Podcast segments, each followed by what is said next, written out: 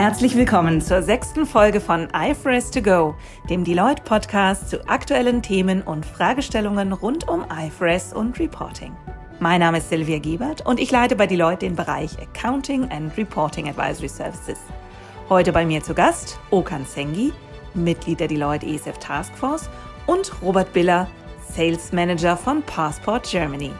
Gemeinsam werden wir Ihnen wesentliche Punkte vorstellen, die Sie bei der erstmaligen Umsetzung des neuen ESEF-Berichtsformats berücksichtigen sollten.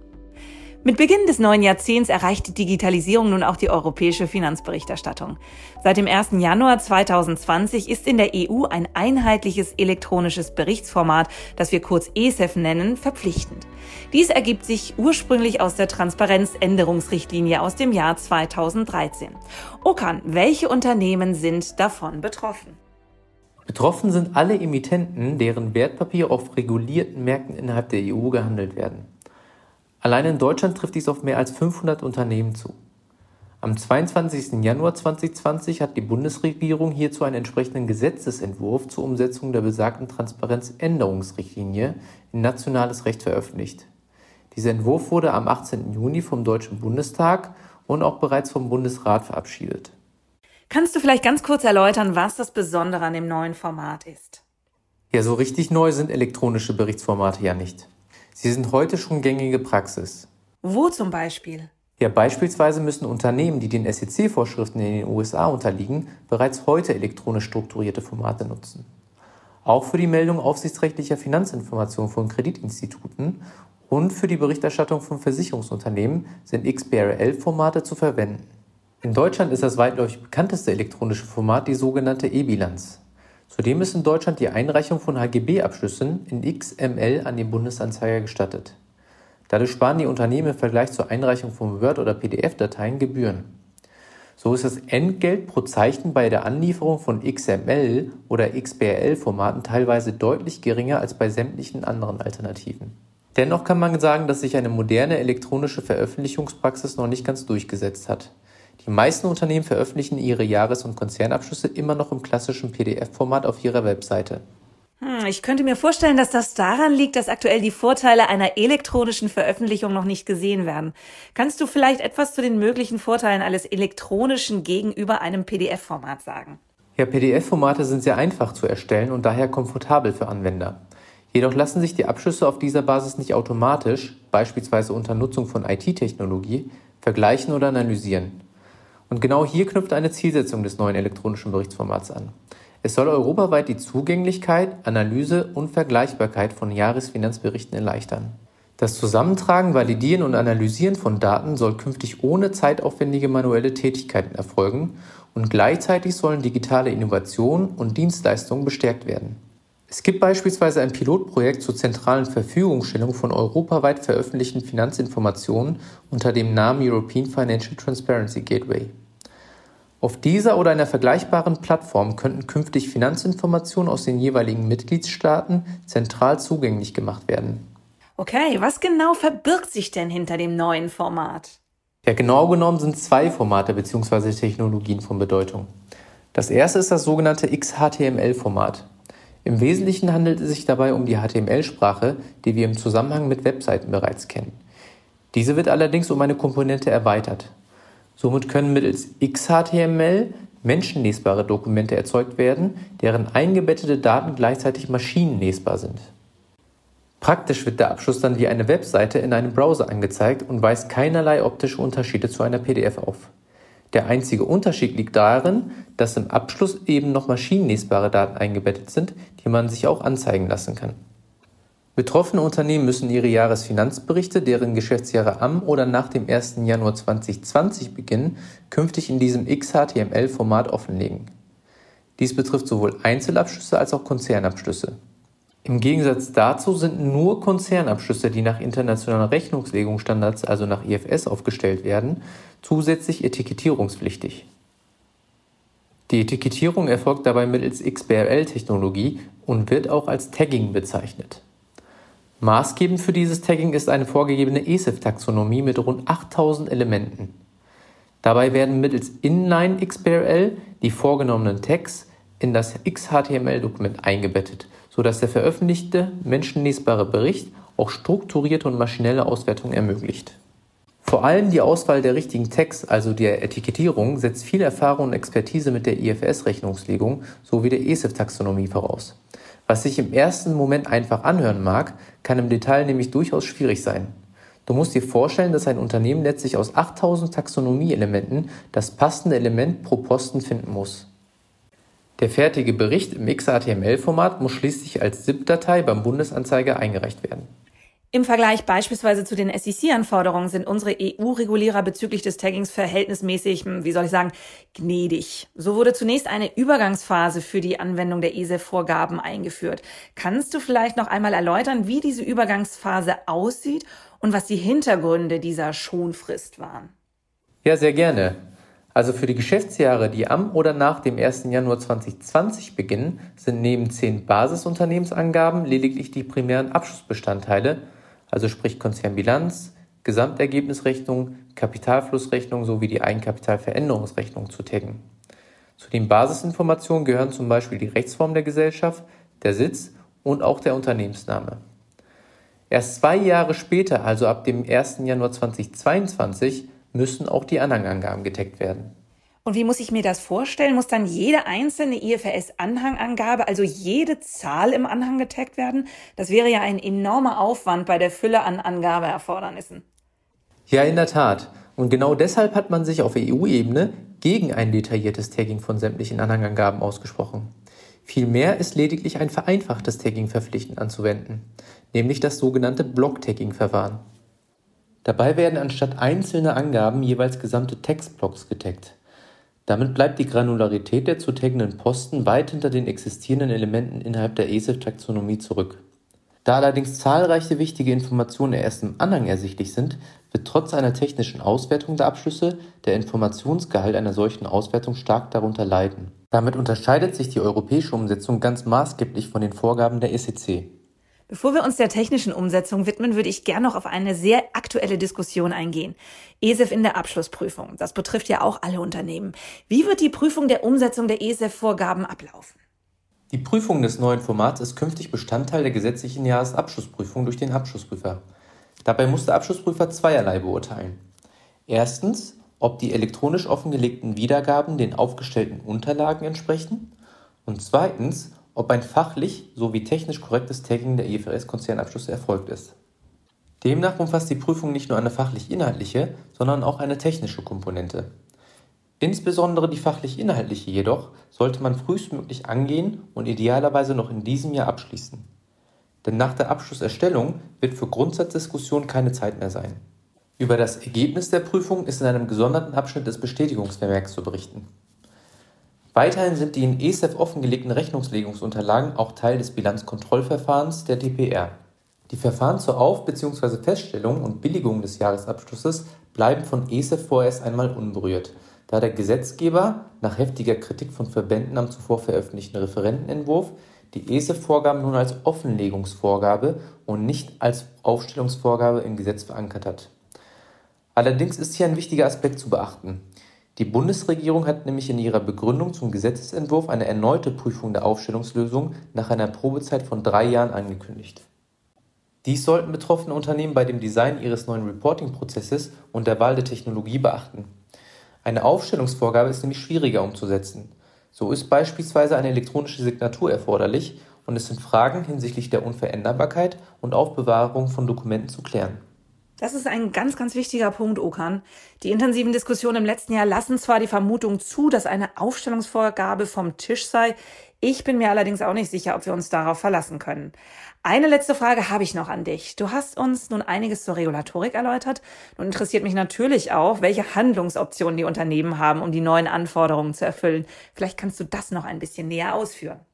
Ja, Im Wesentlichen kann man die Alternativen in drei Handlungsoptionen einteilen. Den Bolt-on-Ansatz, dem Build-in-Ansatz oder ein vollständiges Outsourcing der Berichterstellung an externe Dienstleister. Bei dem Bolt-on-Ansatz wird das Tagging am Ende des Abschlusserstellungsprozesses durchgeführt. Hierbei wird erst ganz am Ende eines Abschlusserstellungsprozesses das XHTML-Dokument mittels Konvertierung des klassischen Berichts, also beispielsweise im PDF, erzeugt. Die XBRL-Tags werden dann nach Konvertierung mittels geeigneter XBRL-Software hinzugefügt. Dem Bolt-on-Ansatz gegenüber steht der Build-in-Ansatz. Bei diesem erfolgt eine vollständige Integration des Taggings in den bestehenden Abschlusserstellungsprozess. Hierbei wird der eigentliche Abschluss bereits in XHTML-Format erstellt, so dass eine nachträgliche Konvertierung nicht mehr notwendig ist. Das Outsourcing von bestimmten Prozessschritten oder auch des vollständigen Berichterstellungsprozesses an externe Dienstleister stellt für Unternehmen eine weitere Handlungsoption dar. Welche Alternative für ein Unternehmen am geeignetsten ist, hängt allerdings letztlich von der Komplexität der Berichte, dem internen Know-how sowie den verfügbaren Kapazitäten ab. Ganz herzlichen Dank, Okan. Jetzt möchte ich das Thema gern von der technischen Seite beleuchten. Dazu begrüße ich ganz herzlich Robert Biller, der sich in seiner Funktion als Sales Manager bei Passport vor allem aus technischer Sicht mit dem Thema ESEF beschäftigt. Hallo und herzlich willkommen. Als erstes würde mich interessieren, was aus Ihrer Sicht die größte Herausforderung bei der ESEF-Umsetzung ist und wie Sie Ihren Kunden bei deren Bewältigung helfen. Hallo, Frau Gebert. Ja, vielleicht führe ich erstmal kurz aus, was Passport macht. Und zwar, wir haben uns auf das Financial Reporting im XBL-Format spezialisiert. In Dänemark sind wir mit großem Abstand Marktführer in Sachen XBL Reporting und daher weiß ich ziemlich genau, vor welchen Herausforderungen unsere Kunden stehen. Zum einen ist die Erstellung und Offenlegung des neuen Formats eine zeitliche Herausforderung. Bei den meisten Unternehmen sind die Abschlusskalender bereits ohne Berücksichtigung von ESEF sportlich. Und durch diese zusätzliche Anforderung sind eine sehr gute Planung und ein strikter Zeitplan unabdingbar. Und zum anderen reicht es für ESEF nicht aus, das Unternehmen und dessen Rechnungslegungsbesonderheiten zu kennen. Vielmehr benötigen Unternehmen zusätzlich auch technische und zwar insbesondere XBL-Erfahrung, um das neue Format in der Kürze der Zeit einwandfrei zu erstellen. Daher haben wir uns als Passport dafür entschieden, unseren Kunden die von Herrn Sengi bereits beschriebene Outsourcing-Lösung anzubieten. Damit ermöglichen wir unseren Kunden eine einfache und unkomplizierte Lösung mit minimaler Anpassung der aktuellen Prozesse. Zunächst einmal geht es darum, die früher in den meisten Fällen im PDF-Format zur Offenlegung eingereichten Berichte in das XHTML-Format zu konvertieren. Um es unseren Kunden so leicht wie möglich zu machen, nutzen wir die bestehenden PDF-Dateien als Input-Datei für eine Konvertierung in XHTML. Und dafür nutzen wir den sogenannten ESEF-Konverter, der es unseren Kunden erlaubt, innerhalb weniger Sekunden Dateien im PDF oder auch im HTML-Format nach XHTML zu konvertieren. Somit muss sich der Kunde mit keinem neuen Dateiformat auseinandersetzen, sondern kann den Geschäftsbericht wie gewohnt als PDF erstellen. Etwas komplizierter ist die Auszeichnung des IFRS-Konzernabschlusses im Rahmen des Taggings. Vor allem bei unternehmensspezifischen Besonderheiten, die durch die ESEF-Taxonomie nicht abgebildet werden können. Diese müssen durch eine Erweiterung der Taxonomie berücksichtigt werden. Und eine solche Erweiterung erfolgt durch die Verankerung, auch bezeichnet als das Anchoring, der unternehmensspezifischen Elemente in die ESEF-Taxonomie. Die Komplexität dabei liegt nicht nur in der fachlichen Richtigkeit von Erweiterung und deren Verankerung, sondern auch in der richtigen technischen Umsetzung. Und das wiederum führt natürlich zu einem erhöhten Fehlerpotenzial, wenn das Anchoring nicht ordnungsgemäß eingepflegt wurde. Hier benötigt man nicht nur fundiertes technisches bzw. XBRL-Know-how, sondern auch tiefgreifende IFRS-Kenntnisse. Vollkommen richtig. Ähm, ein weiterer typischer Fehler ist zum Beispiel auch die Unvollständigkeit der Abschlussbestandteile. Häufig treten aber auch technische Fehler auf, wie beispielsweise ein falsch getagtes Element, Vorzeichenfehler oder auch Fehler in der Skalierung und Berechnungslogik. Und um solchen Fehlern vorzubeugen, haben wir für unsere Kunden das sogenannte Simplified Tagging entwickelt. Dabei übernehmen wir das Tagging für unsere Kunden und stellen sicher, dass derartige technische Fehler nicht passieren. Und alles, was wir vom Kunden benötigen, ist der Konzernabschluss in einer Excel-Datei. Diese liegt äh, bei den meisten Unternehmen bereits vor. Wir implementieren dann in Absprache mit den Kunden für jeden Abschlussbestandteil die passenden Tags und Erweiterungen und schicken dann die Excel-Datei zum Kunden zurück. Diese Excel-Datei mit den implementierten Tags dient nun als Vorlage für alle kommenden Konzernabschlüsse. In der Datei werden die Tags definiert und mit den dazugehörigen Werten verlinkt. Wichtig ist dabei, dass die Tags unverändert bleiben. Im Fall einer Änderung der Tags ist unser Support jederzeit erreichbar und passt diese umgehend an, sodass der Kunde am Ende der Berichterstellung keine wertvolle Zeit verliert. Darüber hinaus helfen wir unseren Kunden auch bei der Einreichung der offenlegungspflichtigen Unterlagen in XHTML beim Bundesanzeiger. Natürlich ist der Kunde dafür grundsätzlich selbstverantwortlich und muss den Geschäftsbericht eigenständig einreichen. Wir ermöglichen dem Kunden allerdings, nachdem er seinen Geschäftsbericht mit unserem ESEF-Konverter konvertiert hat, mit einem Klick auf den Knopf Download Report die ganze ZIP-Datei mit allen zusätzlichen Informationen und Dokumenten herunterzuladen und anschließend sofort beim Bundesanzeiger einzureichen. Das klingt wirklich sehr umfassend. Welche Empfehlungen haben Sie grundsätzlich für Unternehmen in Bezug auf die ESEF-Implementierung, unabhängig davon, ob diese sich für ihre Lösung entscheiden? Also, zunächst sollten sich Unternehmen mit ihrer zukünftigen Reporting-Strategie auseinandersetzen. Sollen klassische Berichtsformate wie beispielsweise PDF oder Papierform für die Finanzberichterstattung überhaupt noch genutzt werden? Und wie soll der künftige Kontroll- und Freigabeprozess des neuen Formats sowie der Takes ausgestaltet sein? Im nächsten Schritt empfehlen wir allen betroffenen Unternehmen, einen ESEF-konformen Bericht mittels des letzten verfügbaren Abschlusses zu erstellen ähm, daraus kann man nämlich nicht nur eine Auswirkungsanalyse in Bezug auf mögliche Extensions und damit verbundener Komplexität ableiten, sondern solche auch frühzeitig mit dem Abschlussprüfer abstimmen. Und spätestens nach der Auswirkungsanalyse sollte man die Implementierungsalternative festlegen und mit dem Anbieter der Wahl die operative Umsetzung beginnen. Dabei ist beispielsweise auch eine Anpassung bestehender Datenstrukturen, wie beispielsweise des Kontenplans sowie entsprechender Dokumentation und Richtlinien gemeint. Indem man frühzeitig und strukturiert die Umsetzung des neuen Formats vorbereitet und den Abschlussprüfer hinzuzieht, gewinnt man sehr viel Zeit, die man hinten heraus bei der eigentlichen Erstellung des Geschäftsberichts nicht mehr hat. Und warum sollten sich die Unternehmen für Sie entscheiden? Was ist das Besondere an Ihrer Lösung im Vergleich zu anderen? Ja, das ist eine gute Frage. Und zwar, um ein Unternehmen bei der Umsetzung der ESE-Vorgaben zu unterstützen, benötigen wir nur eine Kontaktperson aus dem Unternehmen des Kunden, die uns äh, die Excel-Datei zum Mapping und Tagging des Konzernabschlusses bereits im Vorfeld des Erstellungsprozesses des Geschäftsberichtes zuschickt. Ähm, ansonsten werden keine weiteren Kapazitäten des Unternehmens benötigt. Was die technische Ausgestaltung angeht, müssen unsere Kunden keine Software installieren oder Systeme erweitern. Wir benötigen lediglich äh, die Excel-Datei, um das Tagging vorzunehmen und auf den ESIF-Konverter hat man über jeden Internetbrowser Zugriff. Mit unserer Outsourcing-Lösung sind somit die Auswirkungen auf die existierenden Reporting-Strukturen eines Unternehmens am geringsten im Vergleich zu den beschriebenen alternativen Handlungsmöglichkeiten und ähm, können dank unserer umfassenden Erfahrung schlanke Prozesse und zuverlässige Ergebnisse gewährleisten.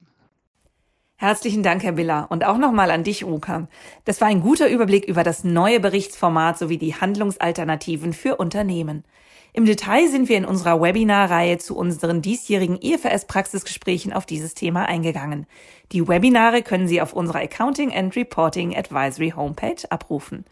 Vielen Dank fürs Zuhören. Ich hoffe, Sie konnten aus dieser Folge einige hilfreiche Informationen mitnehmen. Wenn sie Ihnen gefallen hat, leiten Sie sie doch gern weiter. Sie haben Fragen oder Anregungen? Ihr Feedback ist uns sehr wichtig. Kontaktieren Sie Okan Sengi, Robert Biller oder mich dazu gerne direkt. Wir freuen uns, wenn Sie wieder reinhören. Bis zum nächsten Mal.